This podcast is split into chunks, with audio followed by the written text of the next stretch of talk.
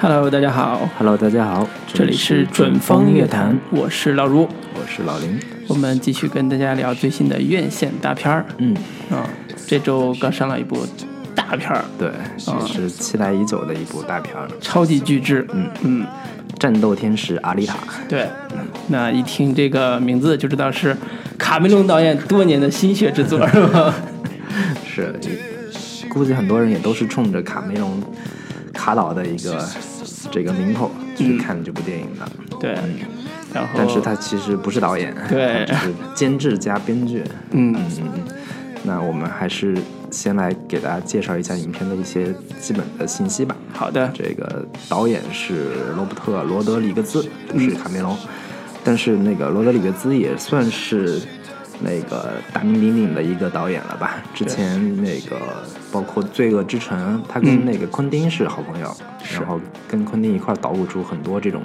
他一直拍一些相对比较 B 级片风格的电影啊。嗯呃，包括像他跟那个昆汀一块儿做的这个《刑房》，是。还有《杀出个黎明》等等这些电影，啊他跟、嗯，特别血肉模糊的 B 级片儿，对对，他跟昆汀的口味，俩人也算是臭味相投吧。嗯对，对，也是拍过一些这种这个，包括 B 级片，也拍过这个相对大制作的 A A 级大片等等。嗯然后他本身也是个多面手，拍过包括像这个《非常小特工》等等这种儿童这个动作题材的这种、嗯这一类影片。对，然后监制是卡梅隆，然后编剧方面。是包括了有这个詹姆斯卡梅隆以及罗伯呃那个罗德里格兹以及是莱塔卡罗格里迪斯，他是这个《禁闭岛》的编剧，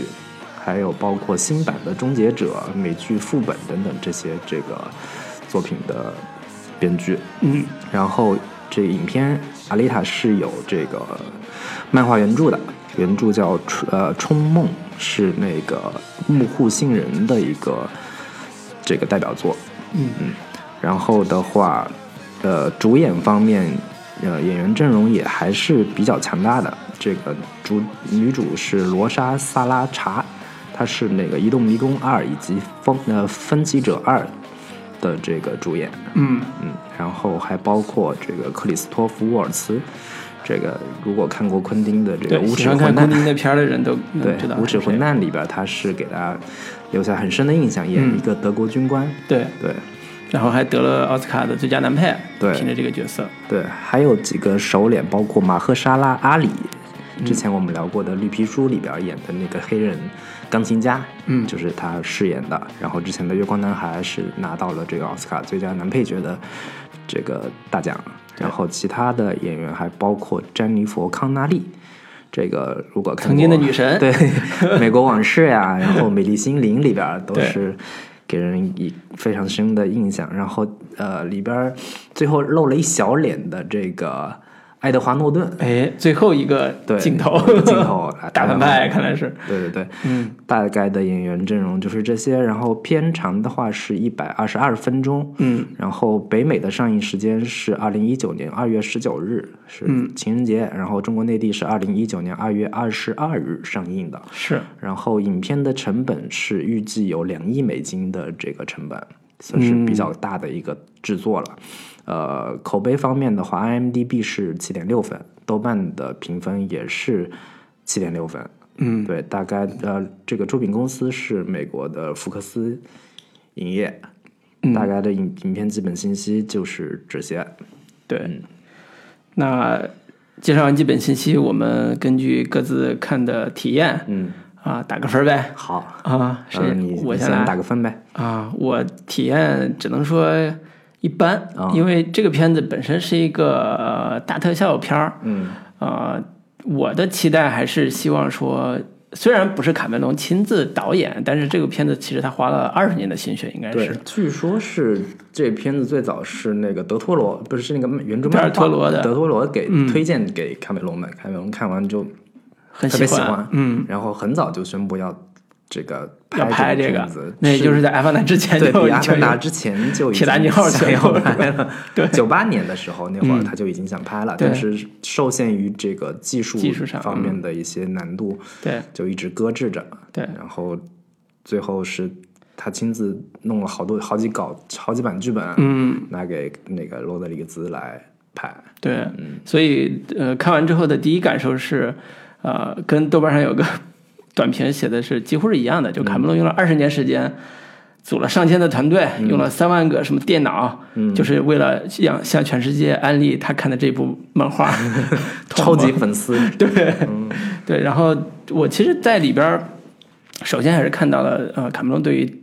呃，包括罗德里格斯导演对于技术的极致的追求。嗯，呃，里边的阿丽塔这样一个动画形象，嗯真的是动画形象啊，就是跟真人的区别度真的已经不大了。嗯，啊、毛发和眼睛特写这些，你能看到非常细致的这种呃特效做出来的东西，嗯，呃，极其的逼真，嗯呃已经还原度我觉得已经到了毛发级、毫发级这种嗯的，非常的厉害。然后，然后第二个还是说，嗯，它作为一个呃漫改片儿，嗯虽然我漫画我不是很熟，但是作为一个漫改片儿，我几乎看不到。哦那个以往的很多漫改电影里边儿的那种所谓漫画感，嗯，它的所有的世界都是尽量的还原真实世界的这种逻辑去完成的，嗯，所以对于没看过这个漫画的观众来讲，体验也是 OK 的。嗯作为一个动作叫科幻动作片的这种观众来讲也是 OK 的。嗯那么第三个还是说我在里边看到了中国元 素，让我觉得眼前一亮，嗯就里边有一些武术动作的那种特写嗯是和、和场景，嗯，就让我觉得，哎，这个漫画和这个电影到底和我们的中国武术到底有什么关联？是嗯这个我我们可以回头再讨论一下，商量一下。所以我整体推荐的人群还是喜欢看好莱坞大片儿的这这波主流观众。嗯啊、第二个是呃，对中国武术有爱好 的我男性为什么观众不。看功夫片？ 为什么看不看这个香港的武术电影？哎，这就有一个特点，就是说这片子做一个所谓的未来世界的赛博朋赛博朋克科幻动作片，嗯这种动作竟然是用武侠的东西东西或者武侠的方式来展现出来的，嗯，我觉得这个是一个对。呃，美国人和日本人对中国武侠的拓展和延伸吧，就是这个点，我觉得还是挺有意思的。嗯，呃，我觉得稍后部分我们可以针对这个点详细聊一聊，包括我自己看国内的一些像猫腻他写的那种大的玄幻类的，或者是未来科幻类的这种嗯，剑客之类对的这种网络作品的时候，也从中发现了漫画和漫画的影子，嗯，所以这也是一个很好玩、很有意思的一个现象。行，嗯，所以你最后到底打多少分？七点五分， 七点五分 那你分数不低啊，还行吧。就是其实我觉得这种片子，呃，没法儿再说我想，呃，我我就在苛求什么，因为。我想看的是技术，其实是，嗯，那技术已经达到我想看的那个东西了，那我就叹为观止一下是就行了。行，嗯，那我给这片子打六点五分，哎，嗯，这么低，是，主要是我原我是之前看过那个漫画的原作，看过首那个漫画的第一卷，嗯然后我对这片子本身是抱着比较大的期待的，嗯，然后最后看下来，总体的感觉是一部特别美式的好莱坞爆米花电影的这样的一个改编方式，嗯让我稍微有一点失望。但是你相比起来，《攻壳机动队》那种改编的话，它还是相对比较忠于原作的一个设定的。嗯，然后也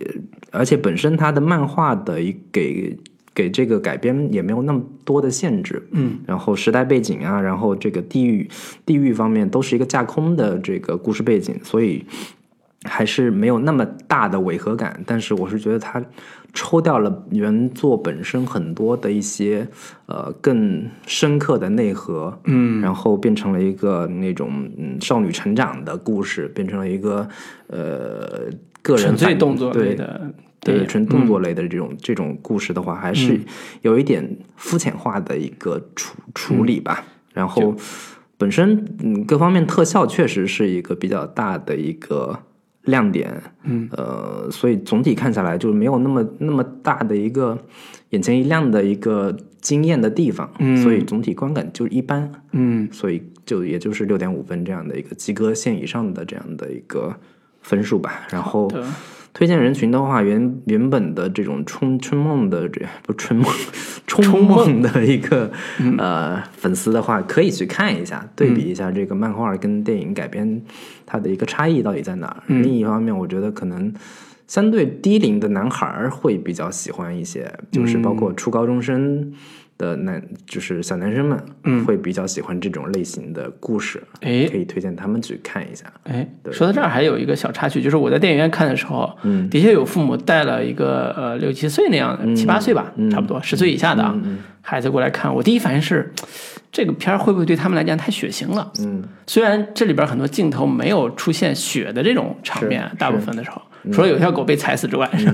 就没有说特别血腥，但是其实还是暴力场面还是挺对挺挺足的。我那场也有一个老阿姨，大概是感觉是奶奶一辈儿的，嗯，大概六七十岁的这种年纪，然后带着这种初中生的孩子来看。然后就那个阿姨就不断的在感叹，我操，太吓人了，我可太可怕了，咱为啥要看这个？不看了吧，回去吧， 就一直在回荡这个耳边，看啥这什么玩意儿？ 就是这样的一个观感，所以就是年纪稍大一点的，对不其实不建议去看。如如果是初高中生的话，可以看，嗯啊、但是建议在更年轻的家长陪同下 看。对，好的，嗯，那我们还是说一下影片的一个从优点部分还是先说嗯吧，因为优点比较简单嘛。 哎呦喂，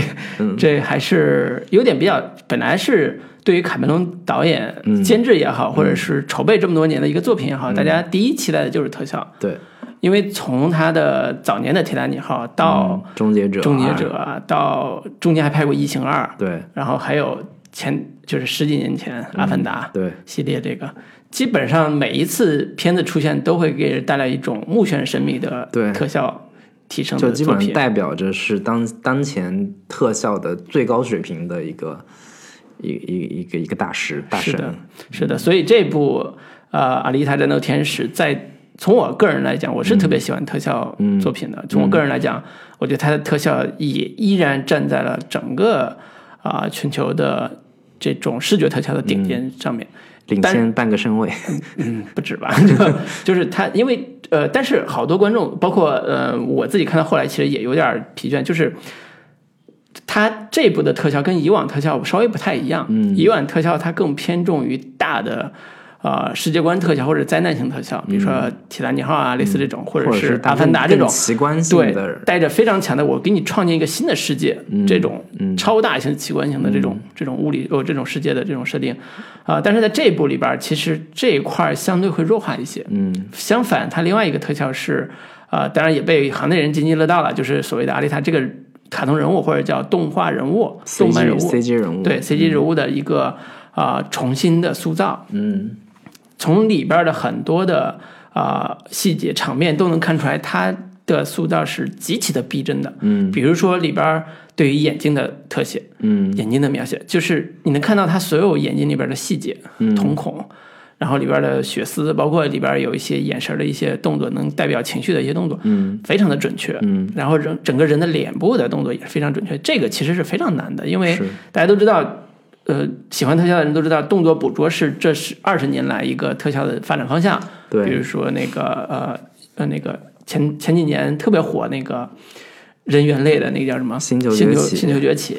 对，啊国内也也郭敬明导演做的那 个《绝技》，也是绝技动动作捕捉的一个，算是国内开先河的一部作 品。包括今年我们刚聊过的贺岁档的一部啊、呃科幻喜剧片啊、嗯疯狂的外星人》里边那个外星人，包括那个猴子，其实也是动作捕是捉的那其实个更早里程碑式的这个是《指环王》里边那个咕咕噜，噜，对，那个片子拿到一个很重要特效，反正非常大的奖啊，就是在那个动作捕捉上面，这一类的特效在之前都是偏重动作捕捉，就是肢体动作对，啊、然后在这一部里边更多的是面部的，就除了肢肢体动作都是基础的了，嗯这种面部的和眼眼神这上所有的捕捉细节。啊、完成度非常的高，嗯，因为它不仅要求说你在拍的时候啊，你的演员表演所有这些到位，然后你的模型得到位，嗯，然后更重要的是对手戏是真人，比如说我们说的那个沃茨演的那个他他那个伊德伊德医医生，生嗯对他们要演对手戏的，还有她跟她的男朋友要演吻戏的，就那场戏，你看不出来任何的违和感，嗯啊，这个跟我们早年的什么那个动画人物加真人的那个效果，对基本上是天天上地下，对，以前嗯 CG 人物就是有一个说法叫那个诡异谷，就是嗯就是以前那些这个特效人物，包括 CG 人物，包括那个《绝技》里边也是，嗯对绝就技是很他明们显的的眼神是不动的，嗯，脸部就很表死情嘛基本上是很死板的，对所以观众在看的时候会产生一种强烈的恐怖感。恐怖感，嗯，就是觉得你那么像真人，但其实你又不是完全真人，对他能看出来他的一个虚假的那个感觉，对嗯所以会产生一种厌恶的那个、那种感觉，这种感受跟我举个不恰当的例子，就跟那个毒杀那个蜡像馆嗯，的感觉非常对像，对对对，就是你知道那是个非常像真人的人，但是一看就是假的，嗯就那种感觉，呃，是一种很诡异的一种心理体验。嗯所以好莱坞特效在近二十年以来一直想突破这这个这个也算是怪圈吧，或者是心理现象吧。嗯，啊，直到这一步，我觉得基本上达到了顶尖水平，而且是我看的时候没有什么没有违和太感太大的违和感，对总体还是比较能让人接受的，嗯，对对，然后还很多人说这也为什么一定非得做一个 CG 人物特效呢？他那眼睛那么大，嗯，跟艾玛斯通 那么像， 对，为什么不直接找艾玛斯通 来演呢？非得花那么多钱去烧那么多这个经费去制制造一个这个虚拟人物？嗯，明明有一个真人长得那么。跟那个阿丽塔一模一样的对对人，对对，为什睁么了一双水汪汪的大眼睛看着你，对，我觉得他眼睛跟艾玛斯通眼睛几乎是一样对对对一样的对比例。嗯，对，对，然后另一个优点，刚刚老卢也说了，就是在动作设计上面，就是融合了很多的这个中国中国功夫的元素，因为在原著漫画里边，它也是，呃，是就是阿丽塔会以一种叫机甲术，嗯，这种火星机甲术是一种这个融合了呃咏春拳，嗯，那个太极。还有什么这个空手道、日本柔术等等的这些这个武术，嗯，融于一身，然后又结合了机甲的一一个战斗方式，嗯，在这种嗯摆脱重力束缚的这种环境之下，然后用这种呃中国功夫去进行对打，嗯，会产生一一种非常独特的这种视觉快感，对对，在电影里边有一场戏，就是阿丽塔到了一一个酒馆，嗯，酒馆里边都是一群地下城的赏金猎人，神经猎人，嗯然后他那个为了为了呃嗯，算是追求真相吧，嗯然后在那个酒馆里边跟赏金猎人有一场打斗，对，这场打斗的中国武术的技巧用的非常娴 熟，能看到里边有我自己印象非常深，就里边有一些动作跟我当年看那个黄飞鸿系列的那个动作非常类似几乎是一样的，有些就是 那个空中劈叉两对两那个一一一一只一脚脚踢踢个个脑袋瓶子，， 嗯对对对，一脚踢个瓶子，然后有一些那种。呃啊、还有电影里边经常会有那种转身啊斜踹，对，那种转动作嗯身斜踹以及是那个斜向四十五度对角，对对两只两两双拳那个打出去啊这种动作，对对，这种我们在呃那个黄飞鸿系列里边看到过，嗯，啊、在叶问咏 那咏个春叶问电影里边看到过对，他自己那个就是自己开始觉醒了之后耍了一套拳，嗯，那个跟那个甄子丹打的那个拳是一模一样的，对的，对的，嗯对，我觉得可能本身罗德里格兹跟昆汀一样嘛，都是港片港片迷，嗯，对他一看了大量的这种香港这个武武打片、功夫片，嗯，可能会是有一些很多夹带私货的东西在。嗯，对，对对。然后说到武武这个武术或者叫武侠这个点的时候，嗯，啊，我我想插一句，就是这个电影里边叫火星啊、机这甲个术，火星机甲术这个概念，嗯第一次给我印象最深的就是啊、我当年看那个猫腻那个剑客那个小说的时嗯候，他提到他上来提到这个火星假术，就说呃那个男主嗯看到了、呃一个大叔，就是从小跟他一块儿长大就培养他的一个大叔，嗯呃被被一群机器呃算是呃算是机甲的这种大型机器呃人儿的围堆堵截的时候，嗯这个大叔用了一套机甲术，嗯徒手撕呃机甲。嗯，我当时看我就懵逼了，我说怎么会有这种神牛逼的这种武术动作，可以完成这样一个强大的一个设定？呃，后来才发现说这个设定其实就来自于冲梦，嗯冲梦，对。然后这个电影里边，其实未来它的一个火星机架术的最后的完成的一个视觉场面，嗯其实也可能是这个样子。但是我不知道啊，就我不知道后边二三部到底会拍成什么样。但是第一部可能没有到，嗯但第一部已经展示出来火星机架术的统治级的 威力，就是你能看到一个这样一个弱小的女孩在面对。呃，刚才说的那个闪金猎人也好，后嗯来的一个非常大的一个嗯庞大的机器人那个呃反派也好，嗯它的动作的灵活度和整个视觉上的冲击力也非常强，嗯所以这也是啊、这个片子给我带来一些小兴奋感的一个很重要的原因，就是我突然发现，原来我们的武术片并没有没落，是吧？我们的武侠片也也还有一个新的机会，叫太空武侠片，但其实就是中国中国武术在好莱坞已经是经历过好几轮的这种翻新吧，是算是是包括之前那个《黑黑客客帝帝国国》里边嗯袁和平做的那些，这个中国武术在腾空那个旋转三百六十度，然后一脚踢出去，对对对对，我我印象最深的还是说《黑客帝国》的呃袁和平当时在做的武术指导，最终呈现的效果是。啊、非常夸张的和不不不真实的这种动、武术动作，就是它跟我们黄飞鸿系列那个武术动作完全俩概念。嗯，就是我觉得《黑客帝国》武术动作全是花花招，对，就是花拳绣腿，对，还原血腿就是你根本使不上力，你看着它都没有用力，或者说力量都不对，嗯然后跟我们传统的习惯看武侠片的那个习那个那个接受方式嗯是不一样的。是嗯但是阿丽塔是真的武侠， 真武 术，真动作，所以这也是我想推荐国内的这个武术片爱好是是是者 可以展望一下，可以期待一下的一个一个原因。没有，我忽然想起来前两天看了看了一个视频，是那个威尔史密斯，嗯，在讲说自己拍了一个视频说，我曾经拒绝过《黑客帝国》的这个邀请，啊，他要演尼 奥是嗯对吧？嗯他要演尼奥，然后这个他就很后悔，说当时那个沃卓兄师弟兄弟来找他的时候，说我要拍一个什么什么片儿，然后那个那个谁。威尔史密斯就说：“那个，我之前已经拍了一大堆这种外星人之类的嗯这这种片子了，我不想再拍了。然啊，后那个就问他们说你们要拍个是什么样的片子？然后那个两两两兄弟就给他介绍说，我们这片子吧，这主角会腾空而起，然后就定住了，然后三百六十度那摄影机就环绕着你，然后你一脚踢出去就把对对手给踢飞了。然后威尔史密斯说这什么玩意 儿？不拍我不也拍接受不了。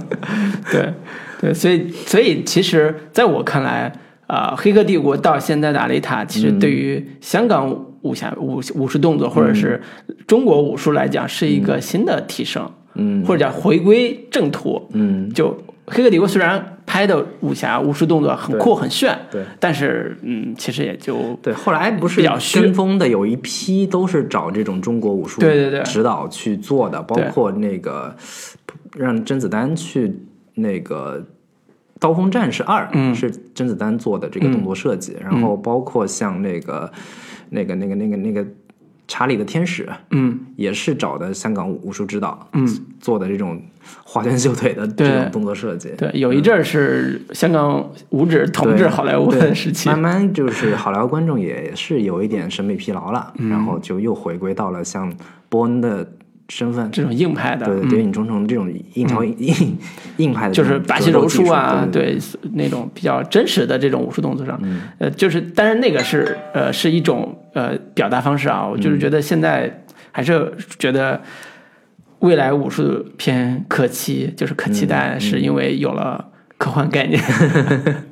科幻可以加一切，嗯 当然这个呃，我想说还是第三点，就是关于这个片子本身的一些啊、科幻属性，因为这个片子在我看来就是一个科幻动作片，嗯啊，标准科幻动作片。那这个片子的科幻概念和科幻设定，嗯啊、从整个呃整个科幻片历史上，或者是从它类型上来来说，呃，应该是叫赛博朋克类的片子对。它跟那个呃银翼杀手银翼杀手这个类型的是一个呃大类型，嗯嗯，就是它不是那种太空歌剧型的，对啊、就是像那个呃呃美国那个星球大战类似这种的，包括星际迷航，它不是这种的，它是呃赛博朋克类的。嗯，那其实我们可以简单呃看一下我们之前包括也很喜欢《银翼杀手》，包括、呃这一部。呃，它在这种赛博朋克类的片子里边，它最重要的设定是什么？嗯，可以可以聊一聊。因为我我自己感受是，一般的这个这一类赛博朋克片，都特别脏，嗯，环境都特别差，脏科幻，然后对，然后本来是一个科幻片，但是感觉未来好像挺惨的，嗯，生睡生活头也美学嘛，对，生活也挺不好的，嗯，对，所以这这也是一个很独特的一个审美上的一个是一个一个风格，对，嗯，那那系列的这种赛博朋克的风格，本身是因为就是人类在经历了核威胁，就嗯原子弹爆炸之后，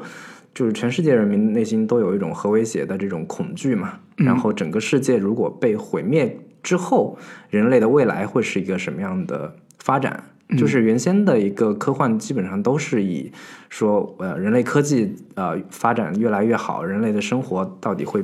发生什么样的一个变化？但是自从这种核威胁和恐惧的这种呃影响之后，大家可以开始反思说，可能未来科技的发展未必会把人类带向一个美好的未来，甚至是可能会给大家带来一个毁灭性、毁灭的一个可怕的一个结局。嗯，所以就是这种赛博朋克以及废土美学都是在这样的一个基础上来进行想象的，是未来的一个社会格局会是一个什么样的发展？是所以在这里边也是它有一个天空城跟地下城。嗯，钢铁这个城，钢铁钢铁呃也也有翻译叫废铁镇，嗯，这样的一个二元世界的一个对立是，情情况，其嗯实就有点类似于我们之前我们那个北京折叠嗯这种阶层分对立的这种未来想象，嗯就非常类似嘛。嗯，对这个也是漫画里边的一个对主主设定，嗯，就漫是画里面的设定是还就是如果二三卷看下去的话，嗯会它还有一个更更复杂的嗯这个，他们是呃天空城叫撒冷，嗯然后在天空城之上还有一个更高的一个世界叫耶路，啊嗯，就是耶路路撒冷，撒冷， 它是有圣城嗯有一个就是这种宗教性的这、这种设定在，对对，所以这电影在呃《阿丽塔》这个电影里边，在表现这个赛博朋克设定的时候，呃，借用的漫画里边，呃呃，撒冷的天空城嗯和地下的钢铁城或者叫废土城这样一个、呃概念，从视觉上来讲是还是挺震撼的。嗯，呃，能看到里边儿呃非常大的嗯阶级对比，嗯， 底下人都特别想上去，对嗯上到天空城里边过好日子，但是几乎不可能，对就这辈子除了赢得比赛之外，几乎不可能。对，然后天空城的所有的垃圾什么的，就是都丢到底下来。嗯对然后底下为上面提供就是农产品啊对，提供就是各方面能源的一个对支持。对，然后它整个设定也是说，呃，每个人都不不能有有枪，对，就是底下的钢钢铁城里边儿，对，然后其次是绝啊能对有不热能武器飞，嗯。那所以这整个废铁城市连鸟都没有了，所有的嗯就是飞行都是被禁止的。嗯嗯，是这这么一个一个设定。对，所以跟北京折叠的概念是一样的，就是人类社会里边儿，在未来也是一个阶级非常森严、嗯阶级固化的、嗯阶级对立的，嗯啊，然后人吃人的世界。 对，所以这这也是呃，在电影的整个大设定里边儿，我觉得很有意思。虽然这个是从漫画来嗯的，啊，但是我觉得我在看这个电影的时候，其实我觉得这个设定。还是有很多的可可发挥的空间是跟可书写的地方的，嗯，它第一部的话，基本上没有太展开这个故事的设定，嗯，然后到第二部的时候，它会有一个更惊人的一个设定，就是所谓的萨冷城里边的人类，嗯，它是因为在地下城里面，基本上每个人都是有有大脑，但是是身体是各种机械改造的、机械机械人，但是在上撒冷城的里边的人是肉体身体都是肉肉体的，但是大脑都是芯片啊改造的，嗯，就是呃，所以在撒冷城里边，它没有那些什么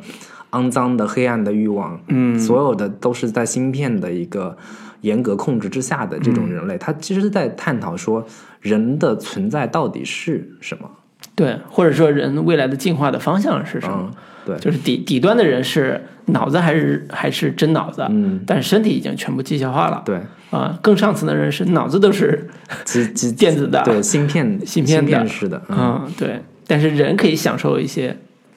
那种肉体的嗯嗯那种感官上的快乐或者什么之类的。对，所以这是一个啊、呃对于赛博朋克以及这部作品来讲一个啊、我觉得挺有意思的一个设定，嗯算是一个很好玩的一个部对，分。嗯可惜在这一部里面没有太展开这些更宏大的一个设定嘛。是是，嗯所以这一下我们就可以聊聊这个第二趴，嗯，就是吐槽部分， 或者叫呃优缺点部分里边的对缺点部的分。部分吧。嗯，对，那林老师，你这个打了六点五分儿，看来是已经有很深的不满了，是吧？嗯 对，因为可能原先看过漫画的话，会对这个故事的一个所谓的世界观设定，我觉得是存在一个比较大的问题跟缺陷的。嗯，就是呃，这种所谓的天上地下的一个呃二元对立嗯的一个设定。它在第一部里面基本上没怎么展开，就是天空城那边的一个内容，嗯，这它必直必须得一直得埋着嘛， 对，所以呃，这主要部分在是钢铁对城这个部分。但是对于钢铁城部分的这种描述，我觉得也是相对有点不让我满意，嗯，相对有点潦草。我不是很清楚这整个钢铁城的一个呃社会结构到底是什么样子的，嗯，然后它呃里边的人人与人之间的一个关系到底是一个什么样的一个、一个状态，以及对于生活细节里边每个人的一个。嗯，包括衣食住行啊，包括什么社会组织架构啊、等等这些东西，我都觉得没有太呃深入的能够看到。嗯，然后以及包括是说那个这个废铁废铁镇里边所存在的黑暗到底是什么？嗯，然后每个每个人的呃人就是那生活在废铁镇里边的人的心理状态到底是什么样子的，我都没有在这个故事里边呃看到，所以我是觉得。包括它里边包有各种的改造人，甚至可能也存在是纯呃肉肉身的那种人类，嗯他们的这种存在等等的这些东西，我都没有在这个故事里边有让我有一个清晰的一个对于整个废铁镇的一个认知。嗯，对我觉得这部分的世界观设定是存在比较大的问题的。或者换句话说，呃，钢铁城或者叫废铁城，本质上是一个罪恶之城。嗯，本质上就是，如果用罗德里格斯之前导演那个本身就是拍片这子个来出讲身的，你就对对对对，它本质上是一个罪恶之城，因为它的底色是犯罪，对底色是不堪的底层生活，嗯啊，底色是黑暗的那种，就是底层人民的生活，就互相那种，就为什么有赏金猎人这种对角色出现，而且闪猎闪金猎人也并不是一个光彩的角色，对嗯在在电影里边，包括在漫画里边，所以这种世界观本身在呃钢铁城或者叫废土城这个上面、嗯是有一个很很就是赛博朋克感的东西对的，嗯，就是它是一个很叫什么不那么阳光的一个地方，对，而但且是嗯里边儿是那个男主雨雨果，他也是从事这种相对比嗯也是一个较犯罪黑暗分的子犯罪分子。 然后他是因为在漫画里边儿，他是一个专门抽取各种人的脊椎，嗯，来卖的。因为这在废铁镇里边儿是那个零件交易是公开的，对，然后他他就专门去把一些机器人的这个脊椎给抽抽出来，嗯，然后拿到地下黑市去交易，嗯，然后因为你我不伤你脑子，你再去找、啊找人去给他再换个身体再就好换一了，个就行了，嗯，所以他，但是在这个故事里边，就是呃。让你让人感觉仅仅只是雨果他以及他身边的一小撮人在从事着这样的一个事情，但其实是这是一个普遍的一个现象。嗯，就我看不到它整个大的社会环境，整个的一个比较黑暗的一个呃社会氛围。嗯，对，因为它整个制造出来的那个环境，感觉还是一个挺世外桃源的那样的一个感觉。嗯是，所以这是一个呃，对于这个片子气质的一个很大的改变，就是本来漫画里边可能比较黑暗的这一面，然后对在呃电影里边就拍的有点像这个嗯阳光小镇的感觉，嗯然后一群美国少年在里边滑滑板啊，对，做一些就偷鸡摸感觉狗的像事是儿啊，嗯对，一群青春期的少年，他们偶尔在做一些恶作剧的那个对感觉。对，对，所以这个气质就从一个啊、有点暗黑感的科幻末日片儿拍成了一个爆米花儿 动作片儿，因为可能它跟 本身它影片的分级也有关系，嗯它是、呃分级是 PG 十三，嗯，对，本身这个 PG 十三的话，它就可能避免掉太过于血腥黑暗的一些嗯场景跟画面吧。对，所以如果喜欢这类气质的啊、呃观众啊、听众，可以拿漫画再看一下，对吧？这也是这个卡梅隆导演的本意。对，对，好嗯这是第一个，我我是觉得比较大的一个问题吧。是是，呃，我觉得我自己啊，虽然不是漫画受众啊，我看了这个片子之后，我最不满意的其实是反派，嗯因为我我自己这几年看好莱坞动作片儿啊，包括那种漫威系的这种超级英雄片儿，嗯我其实稍微有点疲惫了。嗯但是如果有人跟我说这里边反派特别好看，那我一定会去看，因为在我看来，这个动作戏片或者超级英雄片已经到了反派才是真正的对好看的那个色彩，对灭吧？ 对对，就灭霸这种的，就反派这套逻辑，如果他真正的非常强，嗯，那就这个故事就会变得非常有深度，嗯非常有张力，嗯啊、因为超级英雄片大家都知道，英雄肯定不会死啊，大部分时候啊你肯定得战胜那个坏人。但嗯战胜坏人大家都知道了，但是坏人为什么要作恶，啊以及嗯坏、以及他跟坏人之间的那种冲突本质上是个什么冲突，这是我非常关注的。嗯啊、所以在这个片子里边，我也想啊、说，呃，这个片子里边的呃，至少在第一部就是呃《战斗天使》这一部里边的反派主反派的深度上还是太欠缺了。嗯比如说，呃，在动作这个呃这个战斗这个层面上，它的最重要的一个反派就是叫格鲁什么卡伊什卡，伊什卡，对，就是那在个嗯漫画里面叫马卡克。马尔克是吧？格鲁伊什卡，就是他是一个庞然大物型的，呃呃，就是非常丑陋的一个战斗机器人儿，嗯或者叫人脑机器身的战斗机器人儿。嗯那这样一个生化人，这样一个战斗机器人儿，他的那个呃前世也好，或者他的背景也好，在这一部里边几乎是没有没有展开的，嗯只提到一个说他跟阿丽塔战斗的时候掉到一个呃比地下城更矮一点的嗯，呃废废铁的地方，一群一堆就废铁的地是方，地下城的地下城。对，地下城的地下城。然后他说：“这就是我存在，这就是我生活的地方。然后我把你带到这里边儿，然后我把这边弄死你，就是类似这种，就完全看不出来说这个人他除了执行别人的命令之外，他还他他为什么要干这个事儿？嗯为什么要跟阿丽塔有这样一个呃你死我活的这个争斗？以至于到了他任务失败屡次失败之后。”啊、他的上啊、或者叫天空之城的那个那个大大反派，最后的大反派，反而反复的改造他，让他继续去战斗。嗯就是，呃，他跟阿雷塔之间那种反复战斗这个逻辑和最后啊、他死的那个那一刻几乎没有什么悲剧感，这是我觉得非常、很轻松的解决掉对，了。嗯这是我觉得非常没意思的地方。就是如果这个片子里边你作为一个动作类型片，你最后要战胜它，成为一个很重要的一个设定的话，嗯，那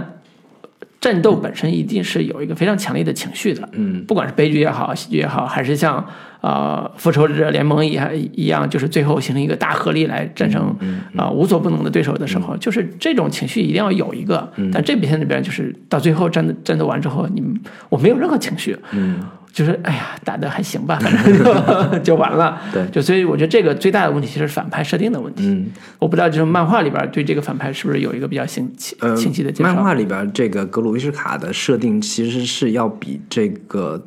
电影里边丰富跟精彩的多。嗯，就是他给他设计了一个呃相对比较呃让人印象深刻的一个前史。嗯，他原本就是这个反派也是一个人类，但是他被他母亲生生在了马桶里，被冲到了下水道。然啊后他就从此在生活在下水道里面，跟各种就是以各种什么这个老鼠呀，然后脏东西，呃，作为它的这个食物，然后那个他走到他来到了这个呃废铁镇里边儿，也被别人当成怪物，然后就是特别残忍的对待，然后他身体一点一点被腐蚀掉了。就只剩一个脑子了，啊然后伊德就给他装了一个脑子，呃，装了一个身体之后，他就，呃，开始这种以以伤害别人为乐，就是对方所有人的这种恐惧感是他获得快感的一个来源。嗯，所以他在这漫画里边，他跟阿丽塔还有一些呃情感方面的一个呃互动，就是他在嗯跟、第一次跟阿丽塔对打之后，他慢慢爱上了这个小姑娘，他嗯觉得这个小姑娘的存在是他、让他找到了一个生存的方向跟意义。嗯生生命中有了阳光，对对对对，一抹阳光，然后就他他在漫画里边的一个呃执念是，他想把阿丽塔做成一个他的一个呃挂坠，啊，然后把它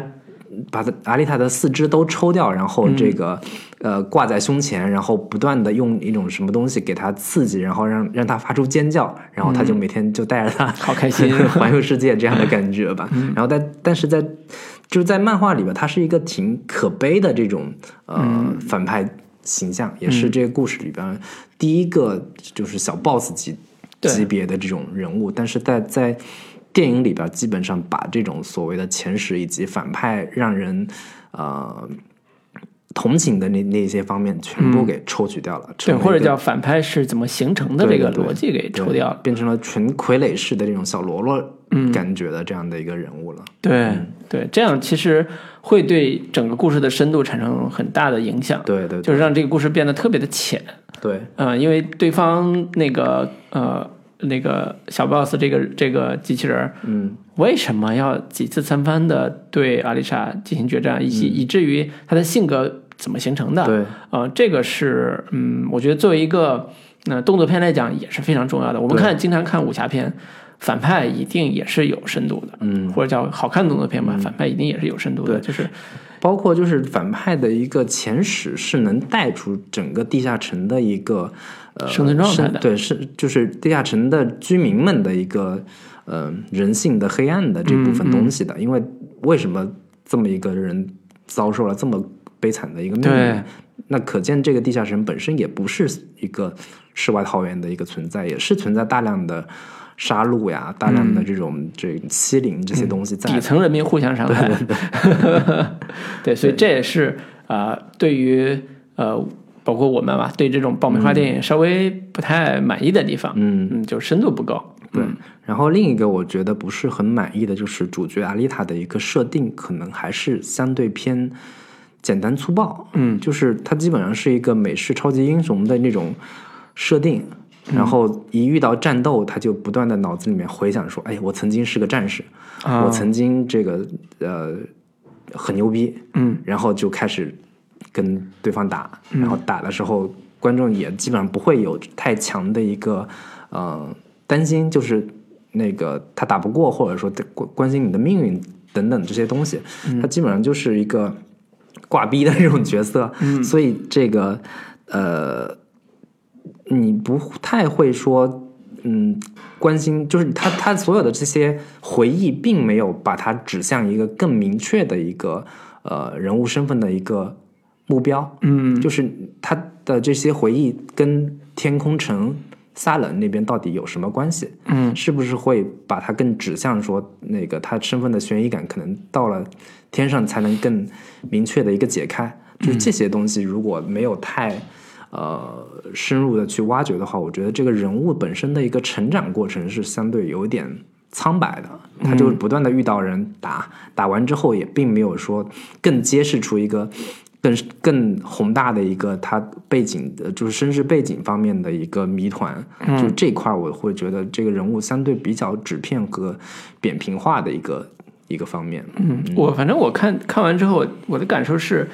阿丽塔这个人物动机特别像一个说我。做一个呃不知道我自己身世的人，嗯，突然有一次战斗中，我通过战斗，嗯，就是通过这种危机事件，我激发了我的战斗能力，嗯，然后我闪回到一两个片段是，嗯，呃呃两百多年前也好，或者是之之前也好，嗯，呃自己身世的某一个片段，嗯，于是发现了解开自己身世的那个某个线索，对于，是发现说，我只有通过战斗，嗯才能不停的找到我的线索，激活我脑子里边那个回忆，嗯所以他就一直战斗下去，叫战斗天 使，你知道吗，就是这个逻辑其实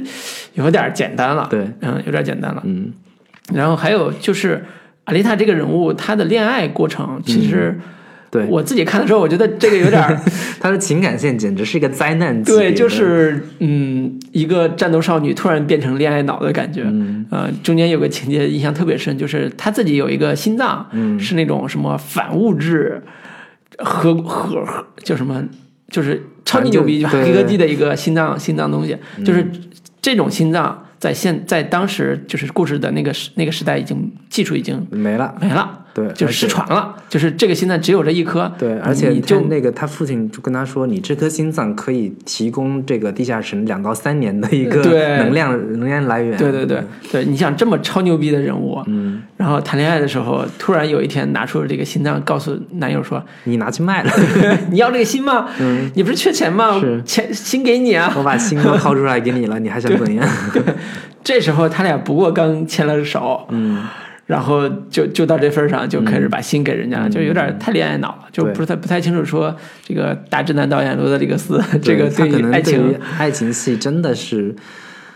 无能 为力，或就者是说嗯。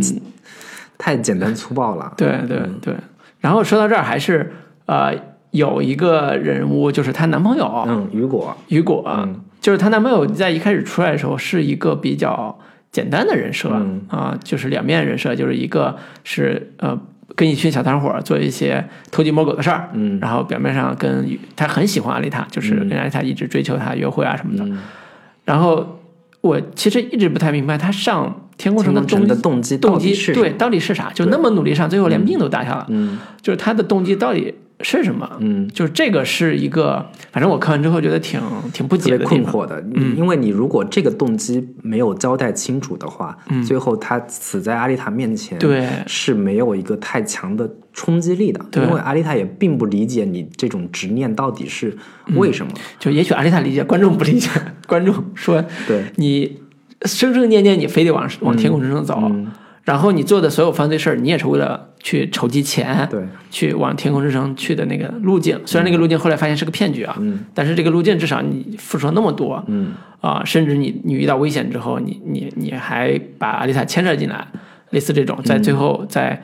独自一一人前往天空之城那条路上，最后死在那儿，嗯就是你你最重要的目的是啥？我觉得这个对于这条感情线来讲是也是非常重要的，对，不然的话，最后那个牺牲就是你刚才说的，他最后在阿丽塔面前那个牺牲或者要死掉那个过程就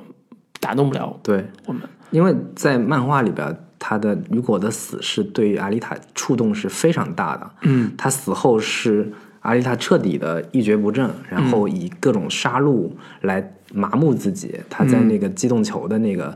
赛比赛场里里边嗯边，儿就是各种的，在一个特别生死边缘的里这种环境下，然后获得这个活着的一个快感。嗯对，是是这样这么一个一个设定，并且那个雨果的死是让他产生了更强烈的一个对于天空城跟地下城的这种社会结构、社会制度的一个更清晰的一个认知，嗯以及产生更强烈的我也要我也要去到萨朗那边看看到底是嗯，怎么回事儿。对，对，这个本身是一个推动剧情发展非常核心的一个一个点，以对及这个雨果这个人物，嗯对。而且关于这雨果他为什么想要去天空城，在漫画里边儿他有更详细的一个描述，嗯就是当年那个雨果的哥哥，也是一个极其渴望上到天空城的一个人物，嗯但是呃，嗯，也是因为某一个一某一个骗局吧，这就是嗯他、他想要就快要成功了的时候，嗯他被他家里的亲戚举报了，啊，被女朋友举报了，对，说是啊女，朋友还是还是说是被他女朋友举报，被那个哥哥的女朋友自己的女朋友举报了，然后就就成热气球准备上嘛，对 对然后说是因为这个举报之后就死了，嗯嗯嗯所以这个那个雨果就对这个事儿耿耿于怀耿。耿于怀嘛，嗯，对他就就漫画里面对他的这种人物动机的一个描述会有更深入、更详细的一个交代，嗯但是这在这里面基本上就全给删除掉了，也对可能是限于篇幅的一个原因吧。对，所以这种呃漫画改编，虽然这个《阿丽塔战斗天使》嗯电影已经啊、很多人都说是几乎是忠于原著了，嗯几乎是忠于原著，就是在很多细节跟设定上，甚至有些动作场面神还都原嗯对，就已经很忠于原著了。但是在呃人物情感逻辑、人物情感和人物逻辑上，啊、删掉的戏份，目前看而来且是对这个删掉的都是一些相对比较核心的内容，对对，会对这个电影还是挺影响的。嗯虽然这个片子已经一百二十分钟了，但是呃，就还有一个点，我是觉得也没有那么满意的，就是呃，阿丽她跟那个伊德，就是她父亲、这样的一个人物关系处理上嗯这也是是以电影里边主人物关系，对在我看来，嗯，对，而且这里边儿是呃增加了一个嗯设定，就是、呃原先那个在原漫画里面，阿丽塔叫叫卡加里还是卡里，嗯，然后那个阿丽塔的这个名字是呃西班牙翻译的一个的译文，嗯，然后呢。嗯，本身它那个名字是伊德的那个，在漫画里边是伊德的一只猫的公猫的一个名字，然后它在这里它就改成了是他曾经的女儿的一个名字，是而且还加了一条线，就是他女儿曾经是因为这个机动球，嗯的一个比赛的时候嗯的的一个人，然后就是暴走了之后，把他女儿给杀了，啊，嗯，然后那个他一直阻止那个阿丽塔跟这个机动桥有有任何的关系，嗯，但是在后边就是忽然前面还各种的阻止，忽然这个画画面一转，下一场戏他就这个帮他帮阿丽塔去什么这个检查身体，穿穿鞋，对，穿鞋，然后给你做了一个新的这个什么鞋子的一个、一个一个装备，然后让你去参加比赛。就是这个人物的内心转变还挺突兀的，就没有说一个呃真正的去呈现一个，就因为你我看起来你的意图似乎是想把这个父女情作为一个非常重要的一一条线来展开，但是呃，整个片子下来，我觉得母呃父女之间的这种情感转变的这种过程以及嗯这种细节都是相对比较粗糙的，嗯，对，没有看到一个特别让就是普通观众能够感同身受的一个。呃，我收养的一个女儿女孩儿，对作为我我死去的孩子的这样的一个呃替代品，或者说嗯我心理上的一个安慰，这样的一个设计，在整个故事里边儿，就是在父女情这个这个层面上是没有让我很很有代入感。嗯，对，这个是一个我挺不太满意的一个地方。嗯，所以这个片子从整体的情感维度来讲，还是挺弱的。嗯就是不管是亲情还是爱呃亲情还是爱情，对，都挺弱的。就大量的精力还是放在这种技术技术细节、打斗、嗯打斗场面上边儿。是嗯是，好在这个片子本身提供了这样一个很内核的、 很很很硬核的这种设定，嗯，所以这故事撑下来还可以。对嗯嗯，虽然不是那么嗨吧，但是故事撑下来还可以。对，所以这一部分，对呃，缺点部分，那个老林，你还有啥补充吗？基本就是这些了吧。嗯好的，那我们啊、呃稍事休息，然后稍后回来我们嗯聊一聊，简单聊聊吧，这个关于漫画改编这个事儿对，啊、那个嗯尤其或是者日漫改编的这个。对日漫这几年改编的一些好玩的、意思的特点吧。嗯，好。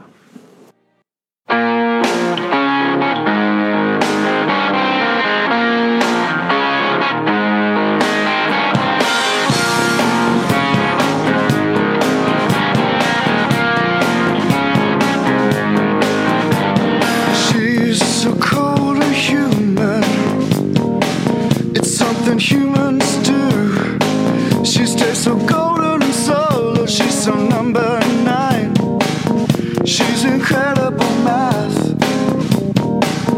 Just incredible math. And is she really human? She's just a something new. Awakened lithium flower just about to bloom. I smell lithium now. Smelling lithium now. How is she when she doesn't serve? How is she when she doesn't serve? How is she when she doesn't serve? I wonder what she does when she wakes up when she wakes up.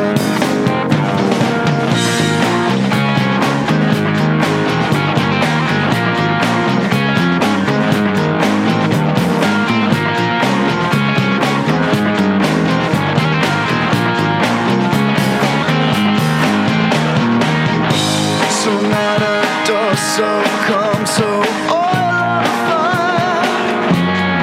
She's so good, she's so good, she's so goddess. Lithium. 好的，我们继续回来，嗯，这一趴聊简单聊聊那个日漫改编作品吧，尤其是好莱坞真人版改编。啊对，尤其是好莱坞最近这几年盯上日本漫画了。嗯，呃，那个之前前年吧，那个共和机动队来，竞队。对，然后好，据说这个二零二零年，阿基拉嗯大有克洋的作品也会被改编成美国真人版。哎，那就就是是相当于日系赛博朋克三部曲，对， 三个就是三个本身超级大作这个日本日式赛博朋克最著名的三部作品就是嗯这个，呃，《攻壳机动队》阿里的那个，呃，阿阿基基拉嗯拉跟这个《冲梦》冲梦这三部是是都被改编成了这个真人作品，对是好莱坞真人作 品。对，嗯，然后呃，最近看到的一些资料也是，包括像什么《进击的巨人》啊，嗯啊、进击巨人》好像现在已经在筹备在做了，嗯，然后呃，导演是我看一下，导演是那个《小丑回魂》的导演，嗯，然后这个还挺期待的，看看是有什么样的火花能擦出来吧。对，嗯安德斯穆斯切蒂，嗯就是这个导演之前拍的《小丑回魂》，我个人非常喜欢，嗯我觉得也许今年就是可以拍 的不是那么傻，嗯因为那个呃之前呃那个好莱坞拍这个嗯刚才说到的这部呃《攻壳机动队》的时候，口碑是极差的，对，然后大家批评非常的厉害，嗯。呃，也基本上主要的批评没有重视原著，也没有给大家带来惊奇感。对，还有一个集中在就是主主演是个美国人，嗯这个斯嘉丽·约翰逊来主演，一个美国白人进来 来演我们的哎这个，就是白人来演我们亚洲人角色是不太合适的。对，然后包括说到这儿，包括像新海诚的《你的名字》，嗯呃，现在也是已经被派拉蒙买了。嗯，然后打算拍真人版，对，然后是那个、呃编呃降临的编剧，还有吉基埃布拉斯埃布拉姆斯嗯他们来合作的。嗯。啊、但其实之前还有一部这个《死亡笔记》，嗯也被翻拍成了这个真人版，是网飞出品的，啊，做成网大了是吧？对，然后口碑也是特别糟糕。哎呀，然后 IMD 19就是 IMDB 上只有四点六分，靠，及格线都不到。然后嗯一九年五月份，就是马上到来的五月份，有一个《精灵宝可梦之大侦探皮卡 丘》，然后要上，嗯，那个瑞安·利诺兹和渡边谦主演，嗯所以这个是看故事主线是一个找父亲的故事，嗯，哦，应该这部应该还行吧，我觉得对应该扑街的几率没那么大，对，就说起来，其实日漫在美国的影响力一直嗯都还挺大的，是，不少的这种呃所谓的亚文化爱好者，就是美国导演们都特别喜欢。嗯然后最早可以追溯到《龙珠》那个那个时候，嗯，很多导演都非常喜欢《龙珠》，包括像什么扎克施耐德呀，嗯，然后包括像这个之前那个德托罗也特别也是个日漫的一个嗯，忠实爱好者，是对，对，然后《龙珠》这个梗还有点意思，就是当年《龙珠》在美国流行的时候，嗯应该是上世纪都应该是八九十年代吧，嗯甚至更早。就是有一个梗是，《龙珠》的呃资深粉儿是黑人，嗯。然后 然后里边儿黑人黑人朋友们那个。据说啊，rap 那个音乐里边儿，关于《龙珠》提到《龙珠》的这个作品有五十多首， 然后那个很多很多黑人朋友就说，如果赛亚人变身，嗯，那一定变成是黑人，这个因为可能不太理解什么原因，可能是觉得赛亚人那个《龙珠》里边那个孙悟空是黑头发啊什么之类的，就是所由此可见，整个日漫的文化在无论从导演还是从这个基层的这个大家的普通观众，嗯或者叫普通影迷，或者叫普通大普通大众上，都挺有影响的。嗯更重要的是，我们这几年，包括我个人啊，嗯在看啊、呃这几年电影的时候，都非常明显的感受到呃日漫的影响。嗯就比如说像昆汀这种的，就不说了，他是拍那个杀杀死比尔的时候，里边用的日本元素就非常的强。嗯对中间甚至有有那个一段动画片在里边，对就很奇怪，说为什么会有 真人版里边会有个动画片？对，包括菊地凛子那个那个角色，对拿对的那嗯对，所以这也是一个很很搞笑的一个事儿。然后我另外一个三就是科幻三部曲，就是对我来讲是科幻巨作。之前我也提到过，就是我心目中科幻巨作的《黑客帝国》嗯啊、两个兄弟，当然现在不是兄弟啊，两个兄弟兄妹嗯最 早对在近期漫画做漫画的时候，画漫相当于是个画漫画人，然后那个有个导演就有个制片人嘛，就、嗯就是来来找剧本儿，他们就写了一个模仿《攻壳机动队》的剧本给他们，卖嗯了一百多万、美金还是，然后说哎呀这个这个片儿怎么弄啊？嗯那个那个呃，或者说那个他俩想当导演，然后制片人说那你们想拍什么样的片子，他们就把那嗯个《攻壳机动队》就是放了一遍，说我就要把它拍成真 人版，就就类似这种啊、然后他们在拍《黑客帝国》的时候也，除了用了我们中国武术之外，也能明显感觉出来嗯对很多借鉴了大量的《攻壳机动队》的一些对元素在里边儿。对，包括那个呃日本的一些文字元素，甚至都在里边儿有很明显的特征，就是那个绿幕对出现的那个样子，对，所以这些都能感觉出来说啊、日本的应该说现在这一波的科幻动漫，嗯啊、影响之深。嗯，当然诺兰可能不承认啊，就是说《盗墓笔》《盗墓空间》那个跟红辣椒之间的关系啊。嗯，但是实际上看过红辣椒的人都能第一反应就是《盗墓盗墓盗墓空空间》间就是用的这个梗，嗯借用的这个梗。嗯对，所以从这个意义上来看到说，日本在八十年代、九十年代呃形成的这波科幻动漫呃热潮，直接影响了那个时代生长起来的这波美国主流的电影导演嗯啊、这个影响呃又反馈回来到了两千年左右开始的这一波科幻电影作品。嗯嗯所以啊、呃从这个意义上来说，啊，日本的这个动漫文化的这个软实力、是输出能力之强，是是是简直令人叹为观止。对对，我是觉得日日本动漫的一个呃，对于科幻类型的一个开拓跟拓展，其实是可以比肩好莱坞主流的那一类的这种这个科幻片的一个呃想象力的。嗯，就是如果说能有一个。呃，好莱坞之外的科幻片的体系可以与之抗衡的话，我觉得就是唯一能与之抗衡的，就是日日本动日本漫自己的体对系对对，嗯对，所以这里边儿就会有一个刚才提到的美国改日本漫画有点儿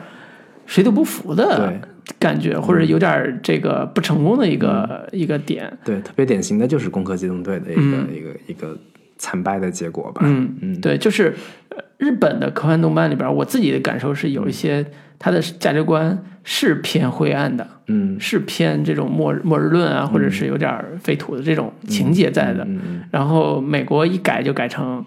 呃，大家都很 好，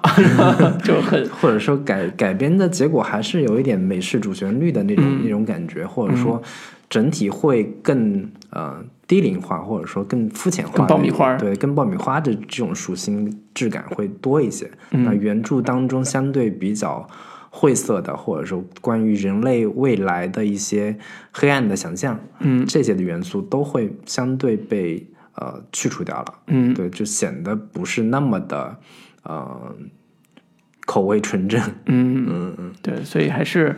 呃期待说日本自己的电影产业能不能振作一 下，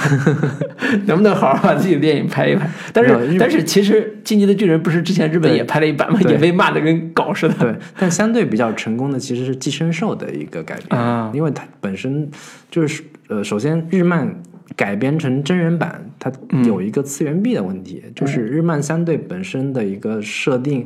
比较的呃。二次元感更强一些，然后可能需要的里边的人物的这种表演以及台词都会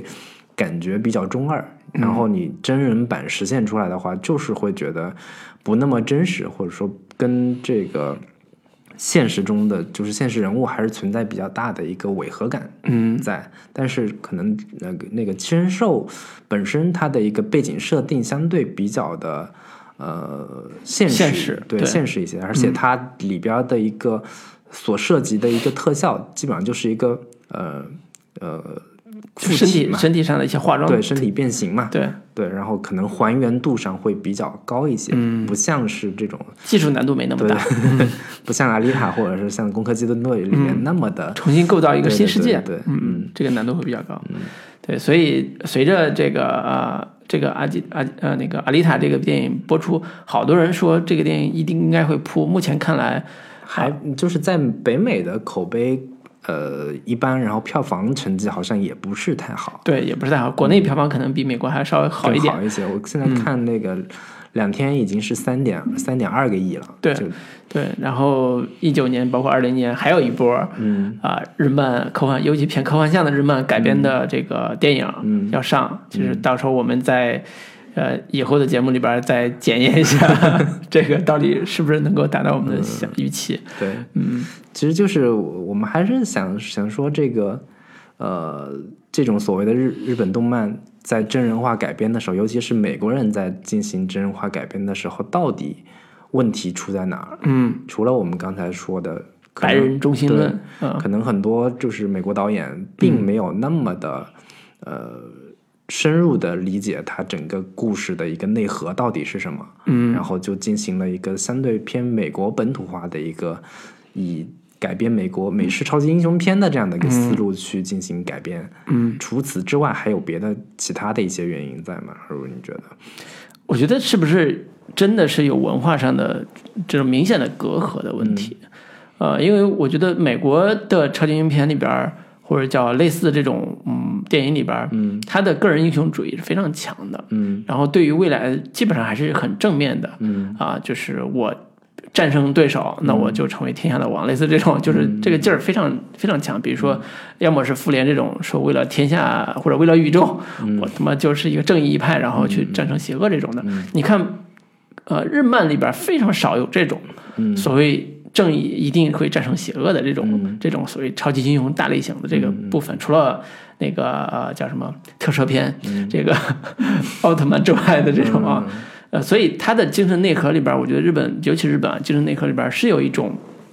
对未来的不确定，和对未来的灰暗的想象的，尤其是在日本八九十年代那个时候，呃，科技高度发达，但是呃，经济又很快出现了巨大的波动的那个时代，他们其实对未来的想象是就跟赛博朋克的理念是一样的，就是高科技低生活，嗯啊，就是科技非常牛逼，但是人的生活反而过得越来越糟。嗯就是这种恐惧感会让他们对未来有一种更加悲观的想象。嗯，包括刚才提到的阿丽阿丽塔，包括啊、像呃呃呃呃那个《攻壳机动队》类似这种的，嗯就是未来的世界是怎么样的，在他们那边儿没有美国人那么乐观。嗯所以这个内核是不能改的。你要改了，这个气质就差别会特别大。嗯，所以我觉得，嗯，我自己觉得，嗯，这是一个呃气质上的很大的一个部分。如果这个部分大家能接受，嗯啊、就美国人能接受，也许好一点。嗯，这这也是我为什么对这部啊、呃阿丽塔不满意的地方，就我觉得罗德里格斯在本质上，在或者在他之前的。拍的片子的经验上和气质上是非常吻合漫画本身的气质的，嗯《罪恶之城》啊，嗯，包括像《刑房》啊，类似这种。但是在这部片子里边儿，它完全的啊、变味儿了，妥协了，或者叫嗯、变成好莱坞爆米花了。嗯这是我自己的感受。对我我也有一个感受，就是说，可能在嗯呃观众群的定位上会有一些偏差，嗯，就是呃原先在美国的一种那那个漫画作品，嗯，主主体以漫威为代表的主体还是给青少年观众看为主，所以他们在对于漫画改编作品的一个定位上，相对是呃打一个青少年这样的一个牌的。嗯然后呢，但是他们要进行改编的这个，包括《攻壳机动队》也好，包括《冲梦》也好，都是相对更成人化的一些作品。嗯然后这两者之间是存在一个呃不是那么的呃吻合的，就是嗯在在观众群体上是不那么吻合的。然后再加上呃改编这些作品的都是大制片厂，包括二十世纪福斯，包括这个《攻壳机动队》，我忘了是哪个哪个哪个哪个，反正也是六大好莱坞六大来进行改编的，所以他们肯定是先以呃满足更大，就是把年龄层相对会放低一些，对，然后能让更多的青少年观众能够关注到这样的一些作品，然后能够更理解到这样的一些作品。但是，呃，这些呃日式赛赛博朋克电影的内核，其实未必是这些青少年观众能够理解的。是所以他，所以我我是不认为说美国观众或者说美国的主创好莱坞的主创们不理解这个作品本身的内核是、嗯是什么样子的，因为好莱坞也不乏有反思性很强的、哲理性很强的嗯，这种好科幻作品，包括那个《黑客帝国》本身就对，带有很强的一个对于未来未来世界的一个想象，嗯，然后包括像之前前阵子的《湮灭》呀等嗯等这样的一些科幻《降临》等等这样的一些科幻作作品，对于宗教性的主题，对于这种相对带有很强的呃哲理性的存在主义式的这样的一些哲学思辨的这种主题，其实未必好莱坞的创作者们就不理解就不明白，但是可能还是说。这种呃漫画作品，他们试图想要获得更多的一个青少年观众的一个呃接受度，嗯，所以必就是会会必然会导致它在呃很多的精神内核上会有一些损耗，是在改编的过程当中，是因为他的呃情感内核或者叫表达内核跟变形金刚这种是完全不一类的。 对，你变形金刚这种无所谓，嗯就是、呃两派叫什么正义跟邪恶派的对抗，虽然也是日本做的，嗯，但是这种内核很简单，而且是特别好改的，是就是你特特效只要做到了。比如说我第一次看变形金刚的时候，我印象最深的就是一个庞然大物在你面前变形的时候，那种所有的细节嗯都一览无余，然后钢铁细节都非常的准确，嗯，就是那种震撼感是青少年向的，嗯就是。很嗨，很兴奋，然后有一种控制强、控制欲的东西在里边。但是，呃，赛博朋克其实不是，包括我们最经典的啊，《银翼杀手》作为一个赛博朋克的顶峰作品，嗯它的被大众认可也是几十年后嗯啊，几乎是二十年后是才真正的走向大大众的这个视野里边，说真的是一部非常好的作品嗯是。就所以这一类作品本身在接受度上的确是比啊更呃漫威也好，比刚才说的钢铁。包括那个钢铁侠这一类的作品也好，要要难很多的，嗯对，所以这也是，嗯，像刚才你说的大制片厂，啊，不会一完全按照漫画就是日漫的这个气质去做的一个很重要的原因，嗯，对但是也的确损失了很多很好看的部分，嗯嗯嗯，对，而且就是日漫跟好莱坞电影的